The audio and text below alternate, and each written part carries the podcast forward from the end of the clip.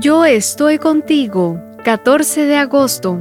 Cristo me fortalece.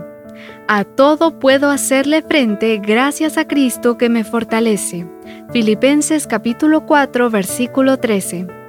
Mientras esperábamos el almuerzo, un amigo me contó parte de su lucha contra su adicción a la cerveza. En un momento de la conversación me dijo, la gente puede creerme o no, pero esta es la verdad respecto a cómo dejé de tomar cerveza.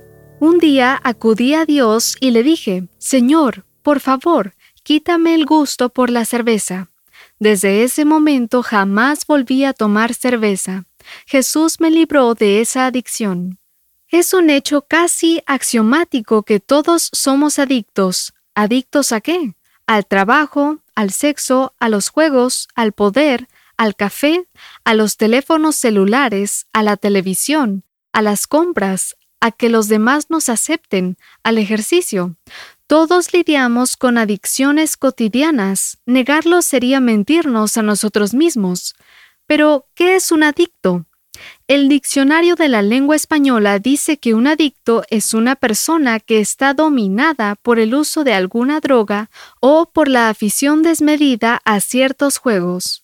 Desde esa perspectiva, la adicción es como una especie de pequeño Dios que nos controla, es decir, que impone su implacable dominio sobre nosotros. Sea cual sea la adicción cotidiana que ha estado destruyendo nuestra vida y la de quienes nos rodean, es bueno saber que podemos alcanzar la victoria sobre ella.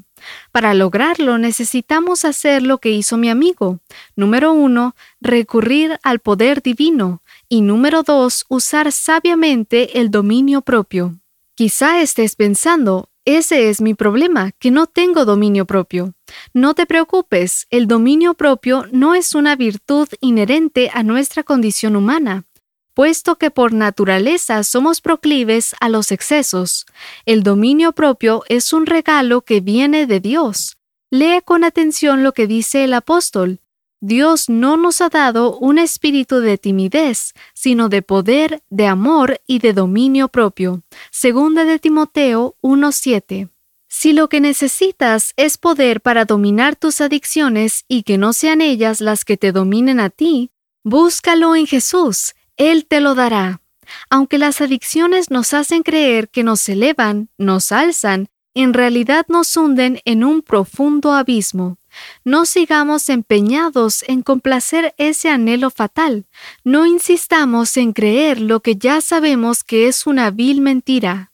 Aferrémonos a esta maravillosa promesa. A todo puedo hacerle frente gracias a Cristo que me fortalece. Filipenses 4:13